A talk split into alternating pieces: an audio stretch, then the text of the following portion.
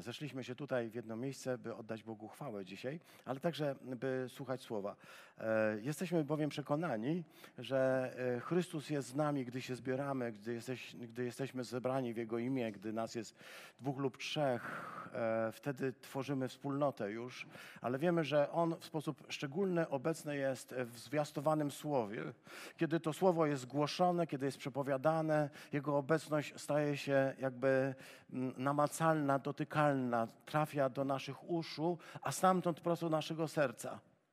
Dzisiaj chciałbym, żeby także ta obecność Jego w czasie zwiastowanego słowa była obecnością, która trafia do serca, która przełamuje mury, która burzy może takie nasze wyobrażenia o tym, jeśli coś jest fałszywego, to chcę powiedzieć, niech zburzy. Nie wiem, czy się zgadzacie. Niech zburzy, niech wykorzeni, niech zupełnie usunie, bo nie chcemy mieć fałszywego wyobrażenia o Bogu, fałszywej wyobraźni o Jego woli, fałszywego myślenia o Jego drogach. Chcielibyśmy przylgnąć do tego, co jest prawdą, i już y, z fałszem całkowicie zerwać. Słowo Boże jest tym właśnie, co nas koryguje, co nas pokrzepia, ale też co nas jakby ustawia w odpowiednią stronę, wyostrza w właściwym kierunku. Dzisiejsze rozważanie ma tytuł Rozczarowany. E, taki jest tytuł, a tekst, który chciałbym dzisiaj wam, e, z Wami przeczytać, dzisiaj 26 e, dzień lipca, czyli święto Anny jakoś tak te imieniny, nie wiem dlaczego, ale może mam siostrę, a może babcia była Anna, może jeszcze jakoś inaczej. Dzisiaj święto Anny. Mm, e, mówili, że od świętej Anki czy Anny zimniejsze wieczory i poranki jakoś tak. Właśnie, więc dzisiaj 26 dzień lipca.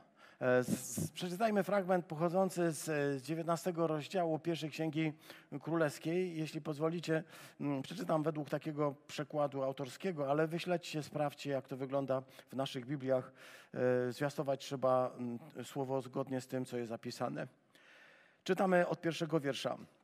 Ahab powiedział Izabel o wszystkim, co Eliasz uczynił i o tym, jak wybił mieczem wszystkich proroków Baala i Aszery.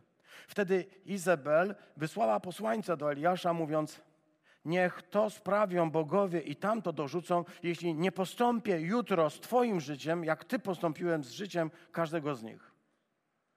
Eliasz przeraził się, wstał i wyruszył w drogę, aby uratować swoje życie. Przybył do Berszewy w Judzie i tam zostawił swojego sługę, udał się na pustynną drogę ku morzu, usiadł pod krzewem Janowca i prosił w swojej duszy o śmierć. A jego modlitwa brzmiała tak: Wystarczy, Panie, zabierz moje życie, bo nie jestem lepszy od moich ojców. A potem położył się pod Janowcem i zasnął. A oto anioł trącił go i powiedział: Wstań i jedz. Eliasz się rozejrzał, zobaczył przy swojej głowie podpłomyki dzban wody, zjadł wypił i znowu się położył. A anioł Pana wrócił drugi raz, go trącił, mówiąc: Wstań, jedz, bo czeka cię długa droga. Wstał, zjadł i wypił i szedł w mocy tego pokarmu 40 dni, 40 nocy, aż do Bożej Góry, do góry Choreb. Amen. Dziękujemy Tobie, Ojcze Wszechmogący, za to, że dajesz nam swoje słowo. Dajesz nam, by ono korygowało, ale dajesz także, byśmy nie żyli w fałszu, nie żyli w fałszywych wyobrażeniach o sobie, o Tobie, o Kościele. Chcesz, aby w naszym sercu zagościła prawda. Prawda jest w Jezusie. Dzisiaj więc chcemy otworzyć nasze serce na Twojego Syna, na Jego Słowo i na to Słowo, które nam dajesz, abyśmy mogli to Słowo przyjąć i zgodnie z nim żyć i postępować. Uczyń tak, Ojcze. Prosimy Ciebie. Amen. Przeczytałem ostatnio taki pochwalny tekst, e, który e, wiązał się z e, Eliaszem. Pochwalny tekst, ale nie dotyczący Eliasza, tylko jego największego wroga, czyli Izabel. Zanim to przeczytam ten tekst, który dobrze znamy, bo, bo on nam towarzyszy. Dla tych, którzy się nie zorientowali, wyszedł nam jakiś taki przydługawy cykl o Eliaszu. No, muszę powiedzieć całą przykrością, że go nie planowałem. E, o Eliaszu czytamy w księdze, w liście świętego Jakuba, taki tekst, który bardzo, bardzo lubię, bo tam czytamy, wielką moc posiada gorliwa modlitwa sprawiedliwego. Dzisiaj Alicja tutaj na tym miejscu zachęcała nas, ja też e, zachęcam was, zachęcam e, siebie w pierwszej kolejności do tego, żebyśmy pamiętali o tym, że wielkie rzeczy dzieją się wtedy, gdy człowiek woła głośno i z wiarą do Boga, który ma wszelką moc.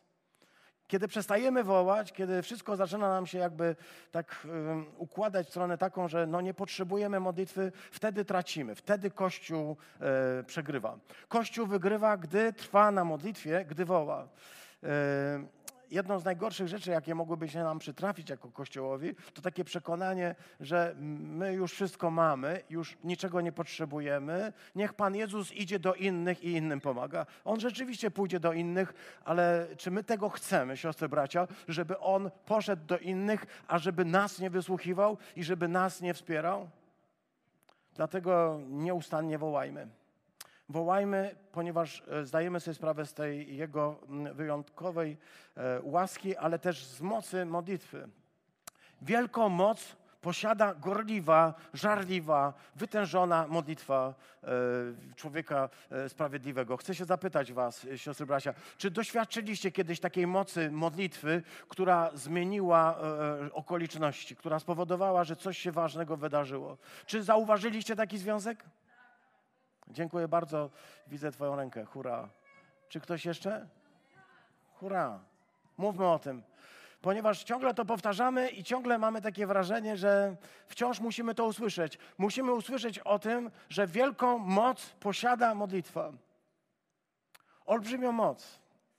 Jest czymś, co daje nam siłę do życia, jest czymś, co zmienia okoliczności. Musimy o tym mówić, musimy o tym śpiewać, musimy to głosić, ponieważ tak mówi Słowo Boże. Wielką moc posiada gorliwa modlitwa człowieka, który zanosi w imieniu Chrystusa, człowieka sprawiedliwego. Ale tu jest też powiedziane takie zdanie, które mówi: Eliasz był człowiekiem podobnym do nas. Mówiłem, że są takie przekłady, które nawet by chciały tak e, ten zdanie sformułować. Eliasz był jednak tylko człowiekiem podobnym do nas. W tym sensie nie był nie wiadomo kim. Był po prostu jak jeden z nas. Eliasz był człowiekiem do nas podobnym. Nie był kimś jakimś, wiesz, yy, yy, herosem. Był tak jak każdy z nas. Ja się tego chciałbym trzymać. Ale wrócę do tej yy, pani, która ostatnio opublikowała taką książeczkę. Nazywa się pani Leslie Hazelton. Yy, ona napisała, jest dziennikarką tygodnika Time ostatnio opublikowała taką książkę Izabel. Całe szczęście nie ma jej w języku polskim. Nieopowiedziana historia przeklętej biblijnej królowej. Nieopowiedziana historia przeklętej biblijnej królowej. Wiecie, każdą historię można opowiedzieć na tysiąc sposobów, ale e, żyjemy w świecie, w którym e, białe staje się czarne, w którym e, czarne staje się białe, w którym coś, co jest dobre, staje się złem. I nagle czytam w tę panią i historię, którą ona przedstawia, w której mówi, że dobrą postacią w całym tym y, opowiadaniu jest Izabel, a fatalną i fanatyczną jest Eliasz. Izabel jest dobra. Izabel, y, jak możemy czytać, y, jest kosmopolitanką, jest osobą należącą do wszechświata. Przyszła do Królestwa Północnego z Tyru, z Fenicji, sąsiad y, za miedzą króla izraelskiego. Mówi pani y, Leslie, że była łagodna i bardzo tolerancyjna. I chcę powiedzieć, bardzo ciekawa to rzecz, ponieważ poza tą wiadomością, którą mamy opisaną, y, opisaną w Biblii, czyli poza tymi księgami z Księgi Królewskiej, tymi opowiadaniami, nie ma o niej żadnej innej informacji. Co znaczy, że wszystkie, które można wyciągnąć, wyciąga się albo z Biblii, albo z palca. Co ciekawe, dzisiaj e, ludzie lubią historię z palca, wyssane z palca.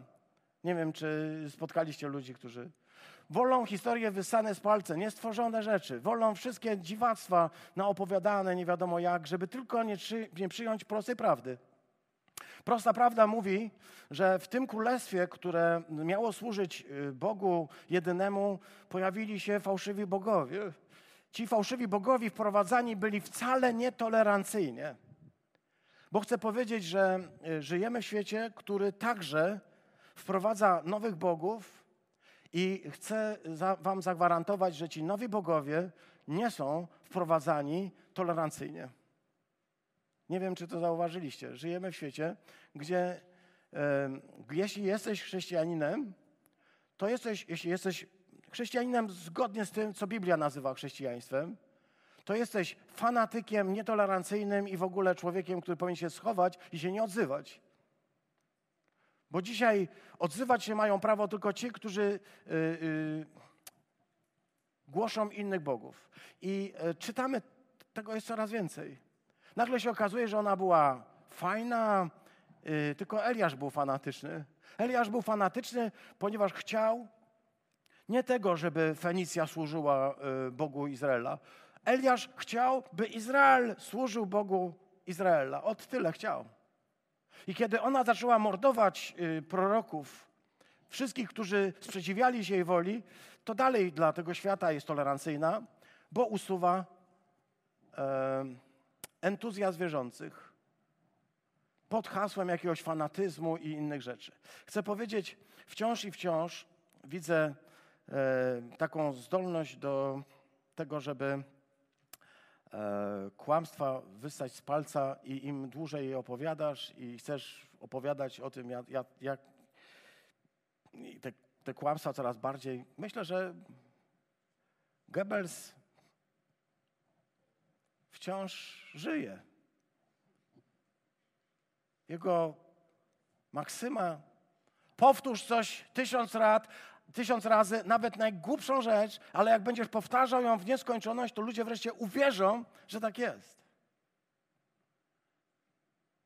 Żyjemy w takim świecie, nie wiem czy się zgadzacie.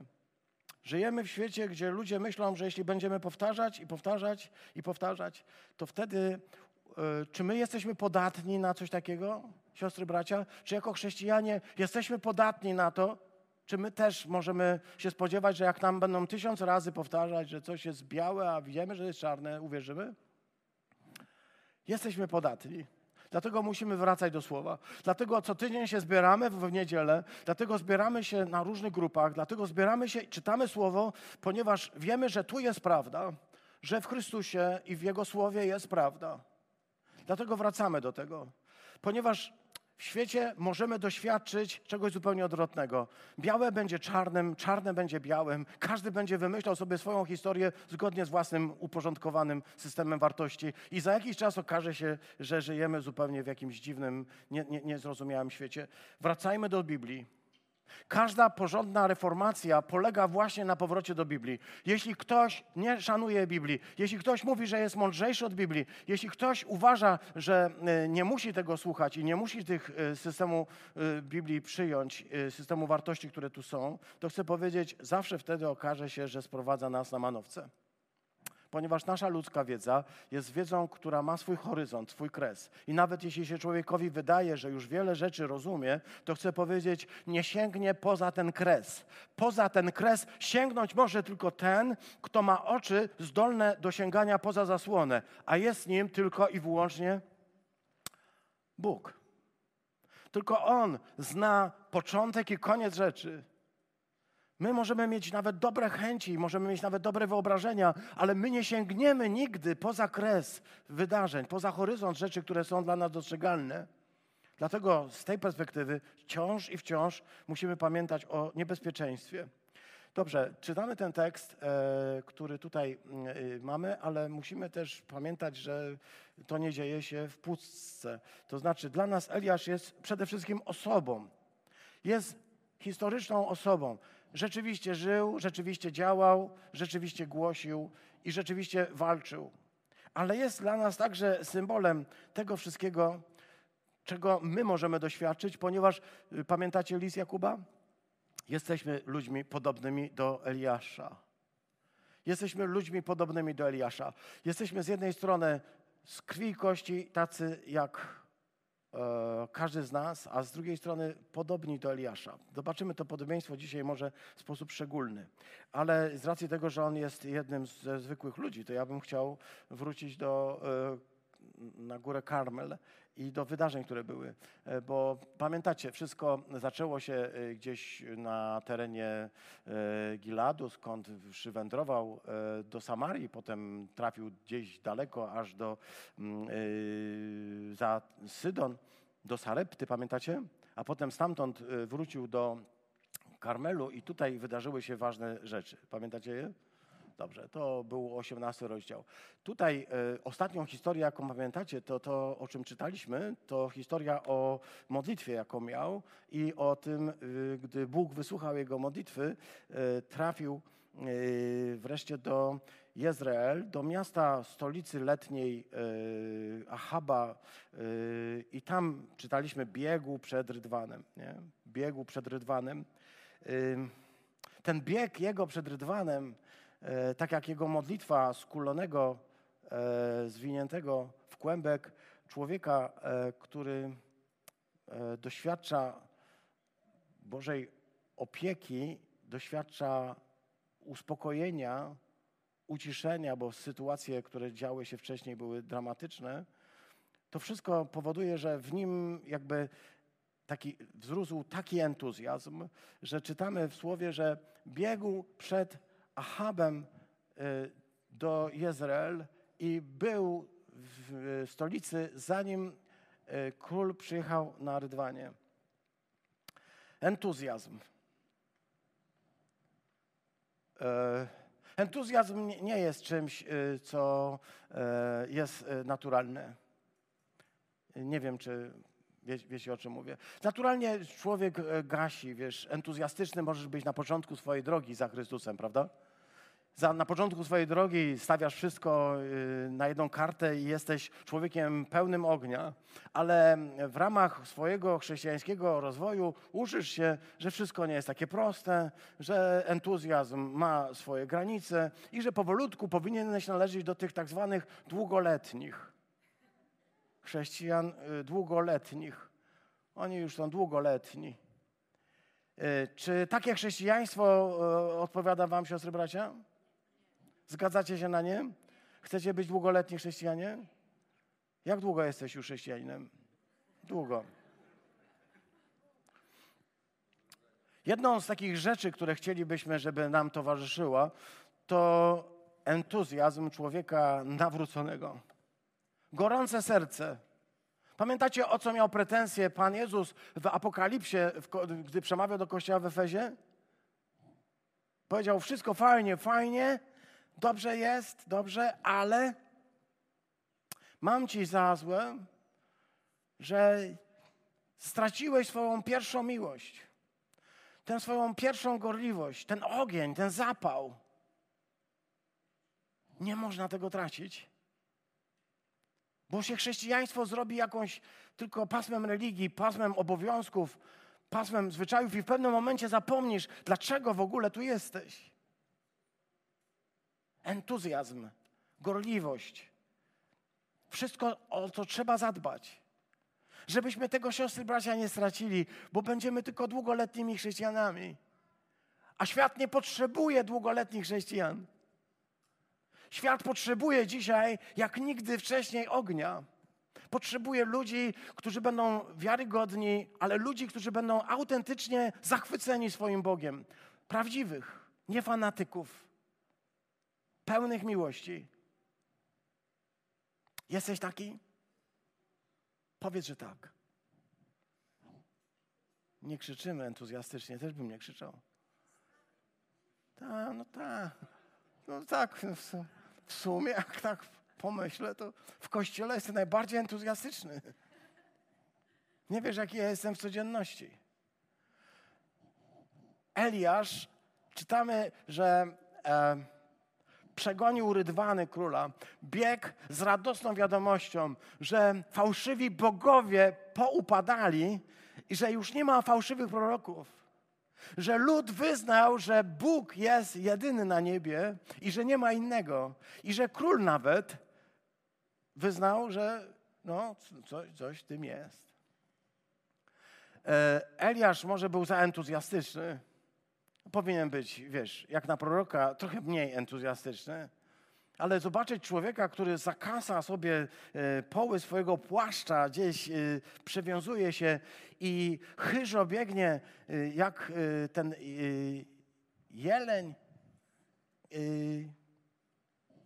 przed królem. Czy to jest dobry widok? Czy taki się wam podoba, kiedy Dawid tańczy przed Panem? Także ludzie patrzą i mówią, mm, dziwowisko jakieś, nie? Nawet jego żona mówi, mm, trochę y, dzisiaj cię poniosło. Jak jest z twoim uwielbianiem? Kiedy zaczynasz go wielbić, kiedy zaczynasz dla niego żyć, jak wygląda twoje uwielbianie? Jesteś taki, wiesz, pokładany, no bo trzeba być. Przecież życie nas uczy, że musimy być e, tacy, wiesz, wewnętrznie y, zrównoważeni. Nie, nie ma miejsca na zbyt duży entuzjazm. Ale ja chcę powiedzieć, że Bóg nas zbawił nie po to, żebyśmy byli szczęśliwi, że jakoś jesteśmy, tylko żebyśmy byli pełni ognia. Nie wiem, czy się zgadzacie. Prawdopodobnie jestem najgłośniejszym facetem teraz tutaj, ale można mówić różne rzeczy. Na przykład tak, można mówić inaczej, można mówić nie, nie zgadzam się. E, ale jeśli to jest prawda, to powiedz tak, rzeczywiście, tak jest. Chcemy być entuzjastyczni, bo nie podoba nam się letnie chrześcijaństwo i to, żebyśmy byli tacy po prostu, wiesz, no, tak się trzeba zachowywać. Jak się zachowujemy w czasie uwielbiania? Czy rzeczywiście oddajemy Bogu chwałę całym sobą, czy tak raczej, no wiesz, ludzie patrzą, co ja będę się wygłupiał. Później Mikal, y, córka Saula, żona Dawida powie, hm, chłopie, poniosło cię. Kojarzycie Mikal? To była jego żona. Powiedziała, hopie, poniosło cię. Ja bym chciał, żeby nas poniosło. Nie wiem, czy wy też. Jesteśmy w zborze dziesiątkowym. To jest fantastyczne miejsce do tego, żeby nas poniosło. Jak pójdziesz do innego zboru, to mówię ci, możesz się zachowywać tak po swojemu, ale tutaj masz pełne prawo, by naprawdę całym sobą oddać Bogu chwałę i jak ten Eliasz biec przed rywanem, jak Dawid tańczyć przed Bogiem. To jest bowiem właściwe miejsce tak chcemy, żeby oddawać Bogu chwałę, tak? Zachęcam Was do tego, żebyśmy przypomnieli sobie, że ten ogień w nas jest, bo Bóg daje nam ten ogień, tylko żebyśmy go nie wygasili, bo my wolimy jednak tak na gazie, tak yy, równiuśko, kontrolowane, oszczędnie. Nie, nie, tego ognia nie zabraknie. Kiedy człowiekowi wydawało się, kiedy Eliaszowi wydawało się, że właśnie tak, pokonani zostali obcy bogowie, ewidentnie wszyscy zobaczyli, że ogień z nieba spadł na ofiarę, jaką Eliasz złożył. Cały lud powiedział: Bogiem jest Pan, a fałszywi prorocy musieli odejść w nicość do swoich bogów. Wtedy wydawało się, że jest e, pełne zwycięstwo, pełen entuzjazmu. Pobiegł do swojej stolicy, by rozgłaszać, że nie ma innego Boga, tylko Bóg Izraela. I kiedy to wszystko tak pięknie ogłosił, wtedy wydarzyło się pewne nieszczęście. Gdy tylko dotarł do bram e, i kiedy wydawało się, że już ta historia potoczy się w taką właściwą stronę. Król się opamięta, lud się opamięta, nawet żona króla się opamięta, Izabel. E, Izabel to nie jest e, polskie imię. E, poszukałem sobie, gdzie jest Baal, taka zagadka. Baal był bogiem takim, mówimy tutaj prawdopodobnie o jednym z jego postaci, Baal Hadadzie. Baal był takim bóstwem, które mm, na czas zimowy szło w krainę, y, y, y, w zaświaty, w ciemność. Był umarłym Bogiem, a potem na wiosnę ożywał. Więc to pytanie, gdzie jest Baal, to jest takim pytaniem kultowym. Co się dzieje, kiedy on umiera? Ona ma tak na imię. Nic dziwnego, bo jej tata miał na imię Ito Baal, czyli Baal jest przy nas. Y, więc jak jest przy jego, jej ojcu, to nie może być przy niej, bo i dlatego to pytanie, gdzie jest Baal. Oni rozszerzali swoje panowanie od y, Tyru aż po, y, jak to powiedzieli ostatnio, y, aż po Bierut. Takie miasto, Bierut. A może nawet dalej do Ugarit, po Bierut albo Bejrut, tak? Miasto. Kiedy spotkała go tam w Izrael, to powiedziała, tego u nas nie ma. W niektórych y, manuskryptach możemy znaleźć. Ona odpowiedziała do niego tak, jeśli ty jesteś Eliasz, to ja chcę ci powiedzieć, ja jestem Izabel. E, co to znaczy? Eliasz to jest po hebrajsku Eli Jach, czyli Eli to jest mój Bóg, jest Jach. Czyli moim Bogiem jest Pan, tak byśmy powiedzieli. Moim Bogiem jest Pan. A ona miała na imię, któż, e, gdzie, gdzie, jest, yy, gdzie jest Baal, tak? Jeśli ty myślisz, że ty jesteś nie wiadomo kim, to ja chcę ci powiedzieć, ja też jestem nie wiadomo kim. Yy, kiedy ona mu to powiedziała,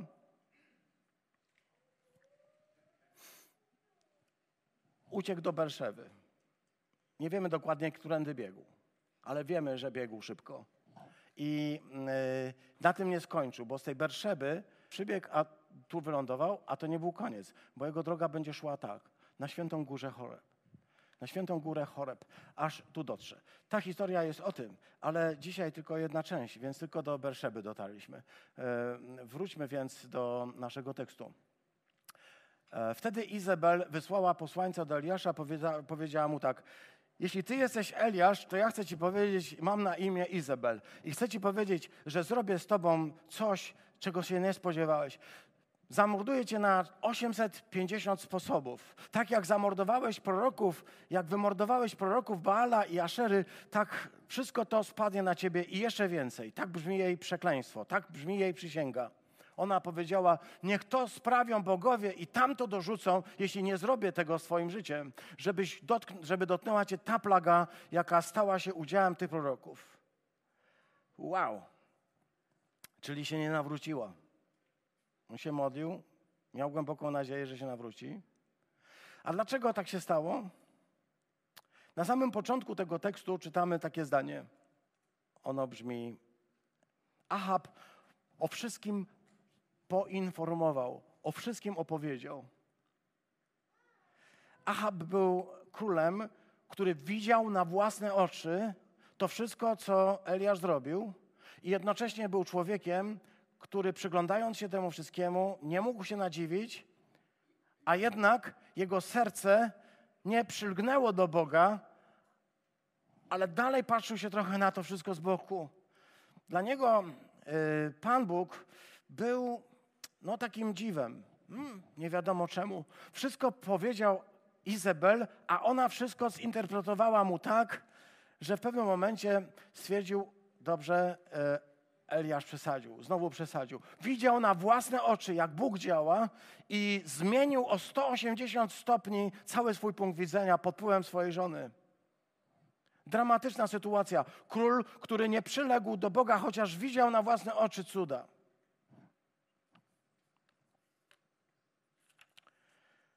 Zapowiedziała Eliaszowi, że go po prostu zwyczajnie zamorduje.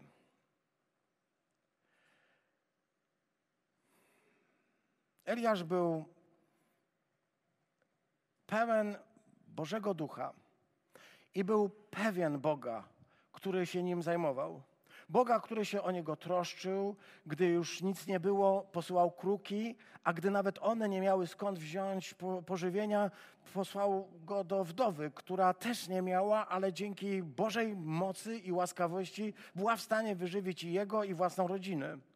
Był, był pewien Bożego prowadzenia, był pełen Bożego ducha,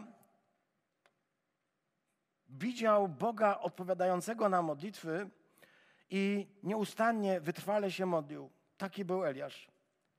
Ale w pewnym momencie coś pęka w nim. I spotykamy się właśnie e, z Eliaszem, który pękł. Od proroka możemy się spodziewać różnych rzeczy. Że jest gotów umrzeć za to, co głosi, że jest w stanie stanąć i przeciwko 850 prorokom Baala wypowiedzieć jasne, proste słowa, że tylko Bóg jest na niebie, a wszyscy inni są fałszywymi bogami. Służycie fałszywym bogom. W nim nie było lęku, w nim nie było strachu. On był człowiekiem odważnym, człowiekiem z wizją, człowiekiem przekonanym. Aż w pewnym momencie stanął w obliczu kogoś, kto okazał się jeszcze trudniejszy, trudniejszym wrogiem niż 850 proroków stanął przeciwko królowej i zorientował się, że król nie stoi po jego stronie. Zorientował się coś więcej. Gdybyście sięgnęli do dziesiątego wiersza e, tego dziewiętnastego rozdziału, czy dziesiątego wiersza, dziesiątego wiersza dziewiętnastego rozdziału, gdybyście sięgnęli, sięgnęli i gdy, gdy, będziemy może to kiedyś jeszcze rozważać, jak Bóg pozwoli, to czytamy, że synowie Izraela porzucili Twoje przymierze, złamali Twoje przymierze i poburzyli wszystkie Twoje ołtarze. E, chcę powiedzieć, Eliasz był entuzjastyczny, miał Bożego Ducha, a entuzjazm wypełniał go do przelewu. Ale jednak zobaczył, że król nie dokonał rewolucji. Król nie zmienił swojego postępowania. Król nie zmienił też e, swojej perspektywy, mimo wi, wi, widzianych, widocznych cudów. Ale więcej. Lud, który jeszcze przed chwilką wołał: Pan jest Bogiem, Pan jest Bogiem, teraz nagle znowu wraca do swoich ołtarzy. Teraz znowu zostawia Boga na marginesie.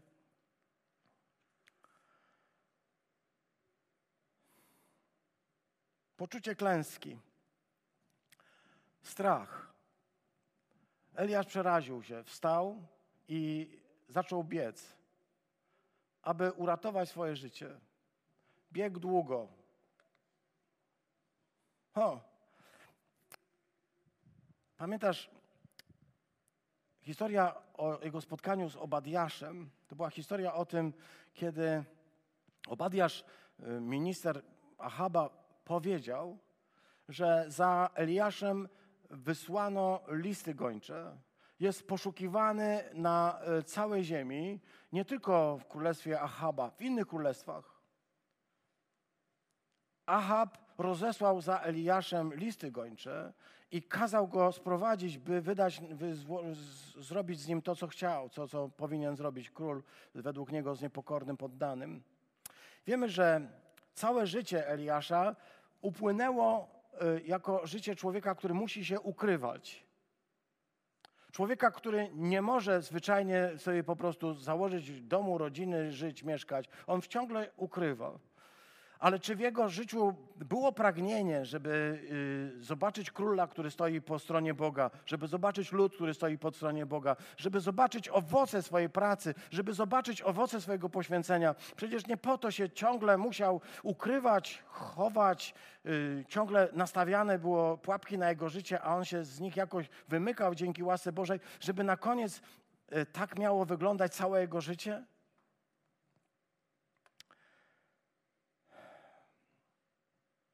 Strach, nawet może przerażenie, bardzo nas zaskakuje. Chcielibyśmy powiedzieć Eliaszowi, Eliasz, um, Eliaszu, walcz dalej, nie poddawaj się.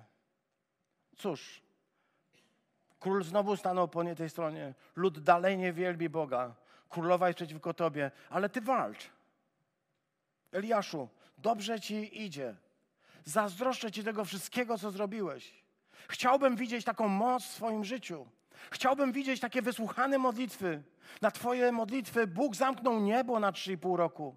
Na Twoje modlitwy stąpił ogień z nieba. Na Twoje modlitwy Bóg otworzył niebiosa i spadł deszcz. Wszystko na Twoje modlitwy. Eliaszu, dobrze Ci idzie. Eliasz jest podobny do nas. Tak powiada Jakub.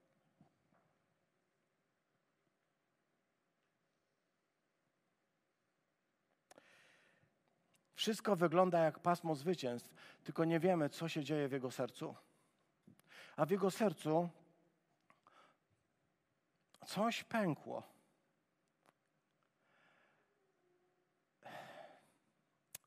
Kiedy czytam ten tekst, nie potrafię sobie z tym poradzić. Kiedy czytam ten tekst, widzę człowieka, męża Bożego.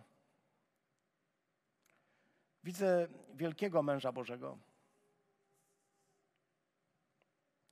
Paul Washer, jeden z moich ulubionych kaznodziejów, powiedział kiedyś takie zdanie. Nie ma czegoś takiego jak wielki mąż Boży. są wyłącznie żałośni, grzeszni ludzie i wielki i miłosierny Bóg.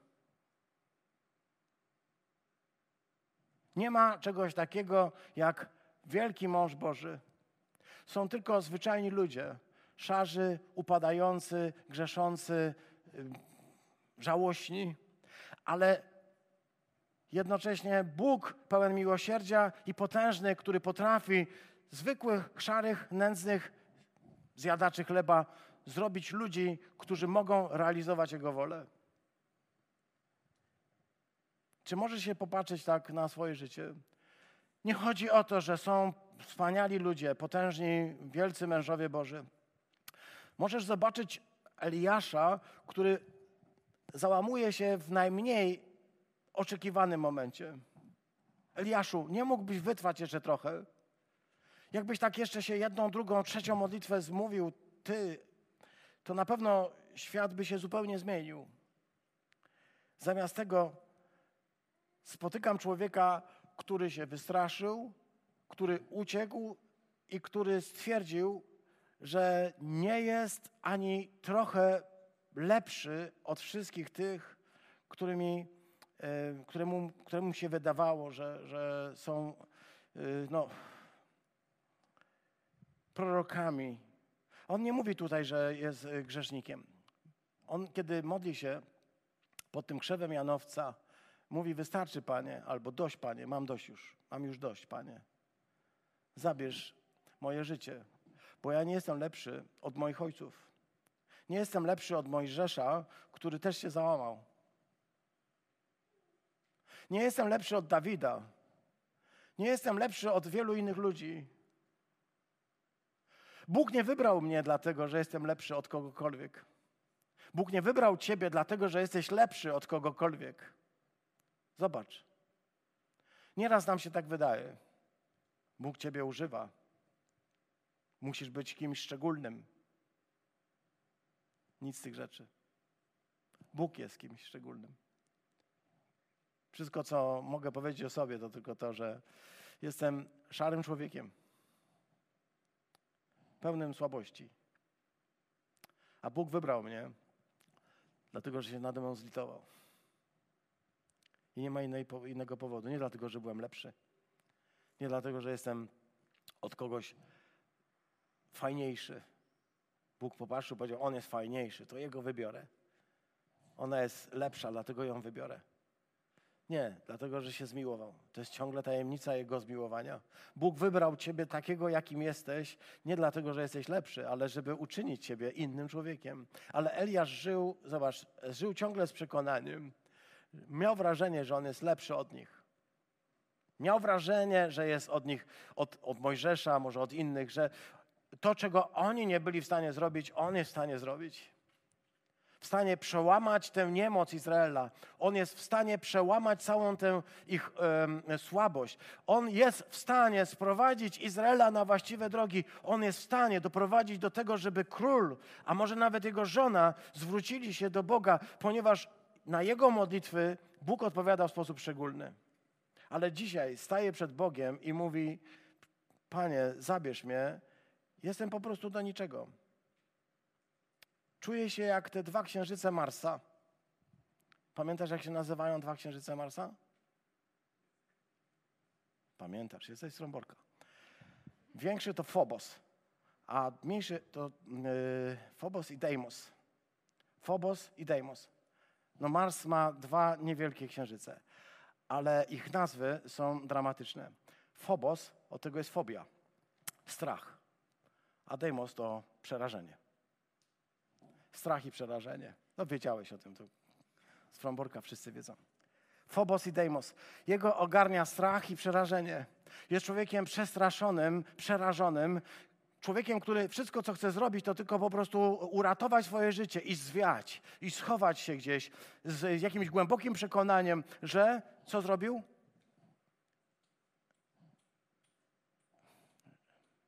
że nie zrealizował Bożego powołania. On nie ma pretensji do Boga. Zobacz, w tej modlitwie nie ma pretensji do Boga. On nie powiedział, Panie Boże. Ja tak opowiadałem tę historię o, tej, o tym skrzeszeniu tego chłopca u wdowy w Sarepcie, kiedy on powiedział, Panie Boże, tak się nie robi, tak nie wolno robić. Nie wolno y, tak robić, żeby umarł chłopiec. Ona mnie ratuje, ona mnie żywi, a tu chłopiec umiera. On tam się inaczej modlił. Ale tutaj staje przed Bogiem sam i mówi prawdę. Mówi prawdę o sobie, nie o Bogu. On mówi o tym, że nie jest lepszy od innych, bo on miał takie wrażenie. Dlatego Bóg go wybrał, bo myślał, że jest lepszy. A Bóg go wybrał nie dlatego, jest lepszy, ale dlatego, że Bóg ma swoją y, misję wobec niego, wobec tego narodu i wybrał właśnie jego. Wybrał go w czasie, kiedy e, był pełen sił. Ale dzisiaj próbował zmienić sytuację i próbował i realizował wszystko, co Bóg chce, i okazuje się, że w jego sercu pojawił się strach i przerażenie. Phobos i Deimos. I co ma z tym zrobić?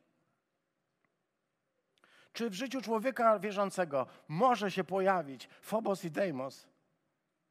Czy w życiu człowieka, który jest Bożym człowiekiem, jest miejsce na kryzys, jest miejsce na załamanie? Tak łatwo nam przychodzi powiedzieć, nie przejmuj się. Podejdźmy do Eliasza, klepmy go po plecach, powiedzmy mu, Eliasz, nic nie stało, dobrze ci idzie, walcz dalej. I co?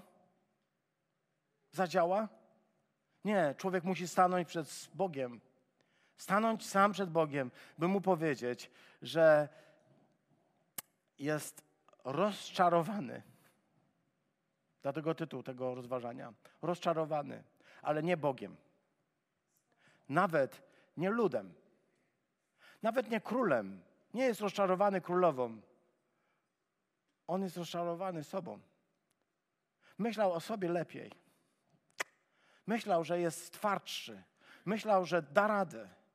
I się okazało, że nie dał. Poddał się. Powiedział koniec. Panie, y, moja droga się kończy i dalej już nie idę. Przepraszam.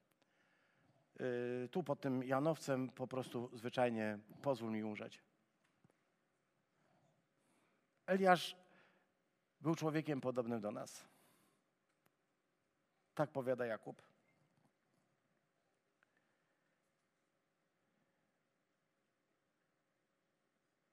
Bo człowiekowi takiemu jak my zdarzają się takie rzeczy jak Eliaszowi. Rozpoznać własną niemoc i to, że nie ma e, tak prostej drogi, że będziemy głosić Ewangelię, a wszyscy ludzie się nawrócą. Tak byśmy chcieli.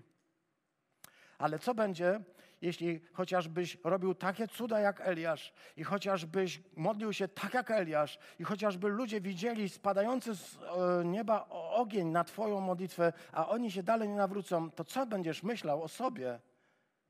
I co podejmiesz, jaką decyzję podejmiesz w sprawie swojej służby? Czy nie stwierdzisz w pewnym momencie, że ty się do tego nie nadajesz, że to nie jest służba dla ciebie, że ty myślałeś, że to będzie inaczej? Myślałeś, że może innym nie wychodzi, a tobie wychodzi. Czy jestem ukryty egoizm, czy jestem ukryta pycha, czy jestem ukryte poczucie wyższości? Nie wiem. Nie chcę Eliasza obrażać, bo go spotkam. A nie chciałbym, żeby na dzień dobry najpierw trzeba było pewne kwestie rozwiązać. Eliasz uważa, że nie sprostał Bożym oczekiwaniom i że zawiódł. Eliasz uważał, że okazał się zbyt słaby i dlatego ma prawo być zupełnie zdołowany. Niektórzy powiedzą, że doświadczył depresji. Być może. Ja nie znam się na depresji, nie mogę mówić. Chcę powiedzieć, na pewno był rozczarowany. Eliasz uważał, że nie sprostał Bożym wymaganiom. Chcę się zapytać, siostry bracia, czy myślisz o sobie, że sprostałeś Bożym wymaganiom? A co jest wtedy, kiedy myślisz, że nie sprostujesz? Czy jestem w stanie, jak Eliasz, powiedzieć, że tak, e, nie sprostałem, ale nic się nie stało? Czy widzisz, że to jest poważny problem? Wiecie, dla mnie jest wielkim zaskoczeniem, że on siebie widzi tak. Tyle zwycięstw, a na koniec mówi, że po prostu totalna klapa. Tyle zwycięstw. Jestem zaskoczony tym, jak patrzę na Eliasza. Ale chcę powiedzieć, to jest ludzkie. Tego się nie da wyciągnąć z nas. Nie jesteśmy automatami, nie jesteśmy ludźmi, którzy są nakręceni i muszą, musimy coś robić. Jesteśmy ludźmi, którzy przeżywają swoje kryzysy, przeżywają swoje trudne sytuacje i chcę powiedzieć, mamy do nich prawo. Może to jest yy, źle tak mówić, mamy prawo przeżywać kryzys. Nie, faktem jest, że nie musisz być supermenem. Nie jesteś powołany do tego, żebyś sprostał wszystkim Bożym oczekiwaniom, bo Pan Bóg wie, że nie jesteś w stanie, ale się nie potępiaj. Przychodzi anioł z nieba. Nie klepie go po plecach, nie mówi wszystko jest dobrze, nie mówi Eliasz, słuchaj, nic się nie stało, ale robi coś, co nam się bardzo podoba. Gotuje mu obiad. Przygotował dla niego placki, takie ulubione danie. E, e, kobieta, ta uboga wdowa też mu je przygotowywała, dała mu wodę, dała mu te podpłomyki. Znowu może to zjeść, ale jemu y, to nie starcza, tak?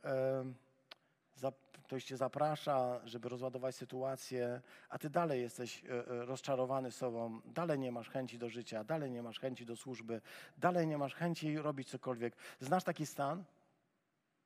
Może nie. Może nigdy tego nie doświadczyłeś. Jeśli nigdy nie usługiwałeś w kościele, to nigdy go nie doświadczyłeś. Nigdy nie poczułeś, że, że coś jest z tobą nie tak. Zawsze czułeś, że wszystko, co, jesteśmy chrześcijanie, wszystko, wszystko możemy. Nie, jeśli kiedyś doświadczyłeś tego, to znaczy, że jesteś w służbie. To znaczy, że kiedyś rozczarowałeś się sobą samym. A to mogą zrobić tylko ludzie, którzy coś robią. Pozostali powiedzą, nie wiem o czym mówisz. Włączcie służbę.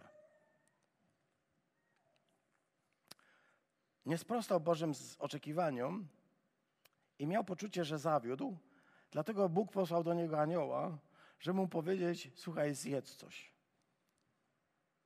Zjedz coś. I to mi się podoba. Bo Pan Bóg, zobacz, jak rozwiązuje jego problem. Mówi Eliasz, ty po prostu jesteś głodny. Dlatego masz stresa. I już nie mogę nic więcej mówić, bo Mateusz wie, co ja powiem, a ja już tego nie powiem właśnie. Właśnie, że tego nie powiem, Mateusz. Jeden obiad nie wystarczy. Chłop, jak jest naprawdę zmachany, to jeden obiad nie wystarczy. Dlatego anioł przychodzi drugi raz. Nie wiem, czy anioły mają łokcie, ale ten miał. Trąca go łokciem i mówi: Wstań, zjedz, wypij. Nie pociesza go. Zobacz, że tam, tam nie ma czegoś takiego. Eliasz, o co ci chodzi? Źle ci szło? Eliasz, wstawaj, ogarnij się, zrób coś ze sobą. Nie, tam jest taka prosta uwaga. Słuchaj, zjedz, wypij. Zjadł, wypił, położył się spać. Tak, sen jest ważny. Więc jedzenie i sen. To są ważne rzeczy do służby. Wiecie, że to są naprawdę ważne rzeczy? Nam się wydaje nieraz, że żeby służyć, to trzeba mieć po prostu, wiesz, serce pełne ducha. A trzeba też zjeść, trzeba się wyspać. Wiesz, że to są ważne rzeczy? Naprawdę. Wy, wy myślicie, że ja żartuję. Naprawdę, to są ważne rzeczy.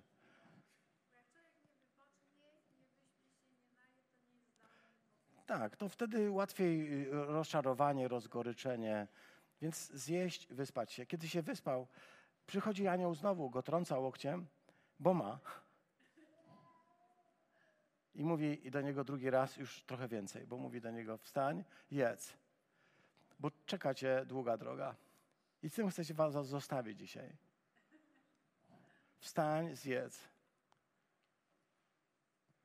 Nic mnie nie obchodzi, co ty o sobie myślisz, jaki jesteś, czym nawaliłeś, co się złego stało w Twoim życiu.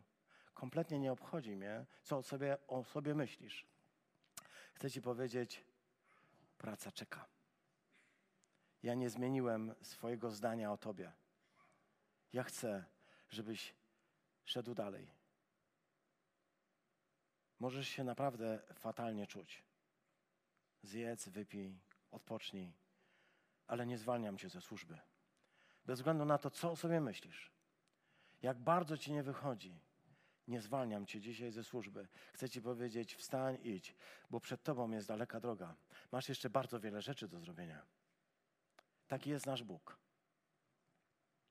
Bez względu na to, co się działo w Twoim życiu, jak bardzo Ci nie wychodziło, chcę Ci powiedzieć, dzisiaj Bóg mówi: wstań, idź. Ja się na Ciebie nie patrzę, jak Ty się na siebie patrzysz. Nie, ja nie jestem Tobą rozczarowany. Ja nie jestem yy, przekonany, że już muszę sobie znaleźć lepszy model. Ja chcę Ci powiedzieć, to, co masz do zrobienia, zrobisz. Wstań, idź. Przed Tobą długa droga. Jeszcze nie skończyliśmy. Dopiero się zaczyna. Amen.